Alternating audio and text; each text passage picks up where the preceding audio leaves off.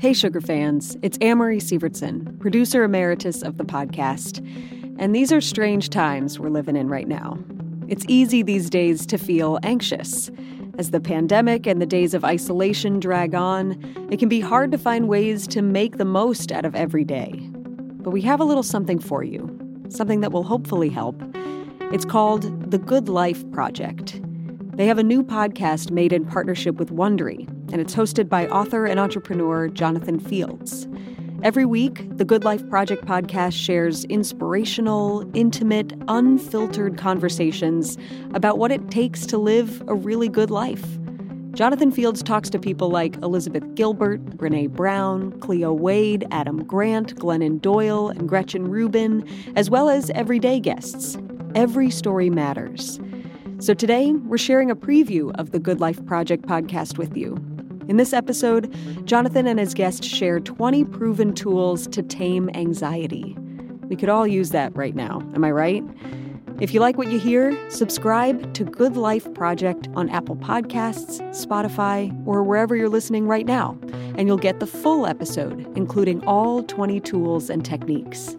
Okay, here's a teaser.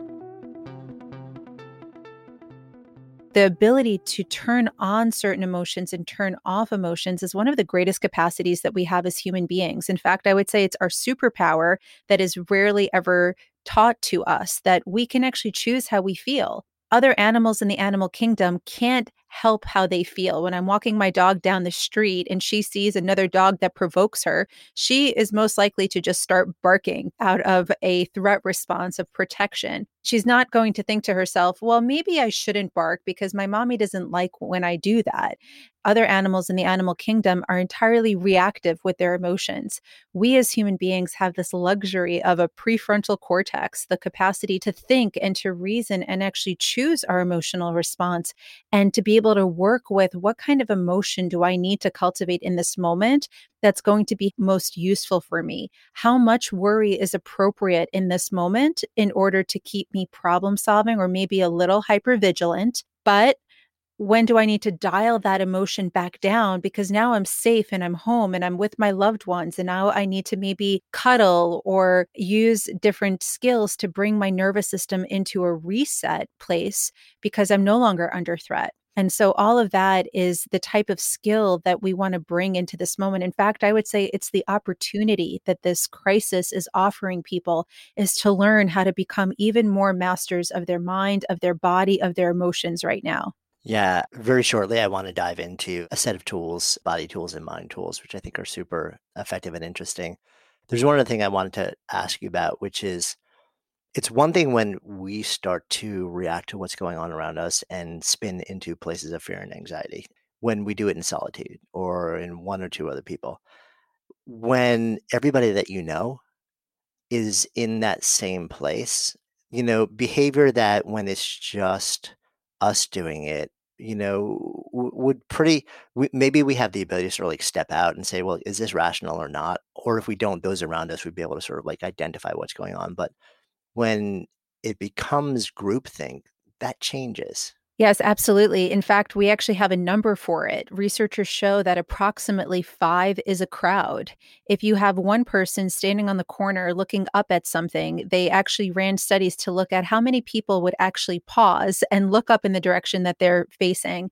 And what they found with one person, very rarely did people stop. With two people looking up in the same direction, sometimes people would look up and stop. But once you had a crowd of five people that were looking up at a particular direction or, or one particular behavior, then you found that the majority of people would at least look in the direction that they were looking, if not full on stop and look at what they're doing.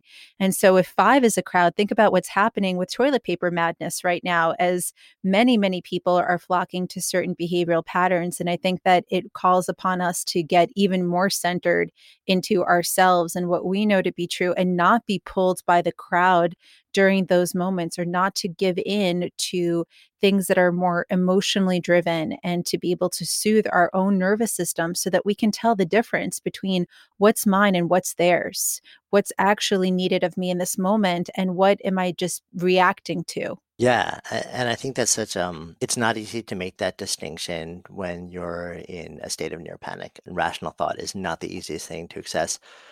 You mentioned one of the things that makes us uniquely human is our capacity to choose our thoughts, our feelings, our behaviors. It's interesting. You have a frame for this that I had never heard before about whether the appropriate response is to work with tools that involve the body versus the mind. Yeah, um, I, I come from a psychology background, and traditional psychology uses a lot of talking. Uh, cognitive behavioral approaches look at the fact that our emotions are linked to our thoughts. And so, traditional cognitive behavioral therapy calls it the ABC model that an activating event, which is the A, causes a B, a belief or a thought to go through our mind, which leads to a C and how we feel.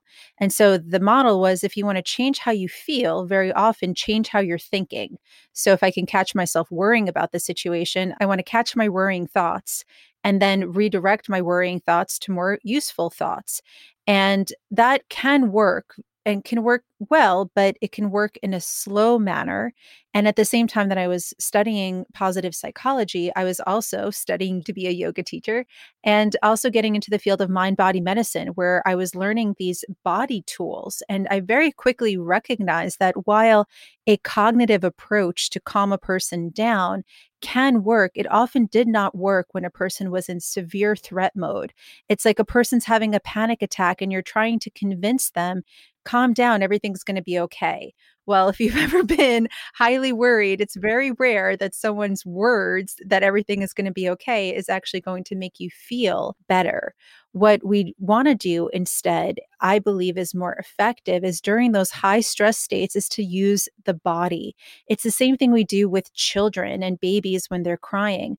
This also ties into how our bodies are physically wired. So we have an emotional brain and a rational thinking brain. Our emotional brain is our core brain, it is the part of our brain that houses our limbic system and our amygdala. And the rational part of our brain, our human neocortex, cortex is the logic reasoning brain. And what happens when we're in a state of stress is that our emotional brain kicks into gear, our pre-verbal brain kicks into gear. And the reason you don't hold a crying infant in your hands out in front of you and just talk to the infant and explain to them that it's just a wet diaper and they're going to be fed in just a few minutes and everything is fine. And instead, you brace the baby onto your chest and you rock them and you soothe them with your body intuitively, is we know that an infant has underdeveloped neocortex that you're not going to rationalize and reason with the baby. You actually have to use the body to create the calm response. So I advise to people the importance of being able to take your emotional temperature. So the first step is becoming aware I'm feeling something, I'm triggered, I'm upset, I'm worried, whatever it is I'm experiencing. And then you name it. What am I experiencing and how strong is it on a scale of zero to 10, where 10 is a full on panic attack and one is I'm calm and relaxed? Where am I experiencing this? If the emotion is at a four or a five, it's very likely that you can sit, you can write out your worries, you can rationalize and reason with yourself. But if you're getting into the six, sevens, or eights, where your body is physically charged with so much stress, it's hard to inhale. You're kind of grasping for breath, or your mind is racing. Your emotional brain has kicked into a physiological response that it's hard to talk yourself out of or reason with. Or if you're around somebody else and somebody around you is panicking and their emotions are strong, you trying to reason with them while their emotional brain is kicked into gear is not going to work.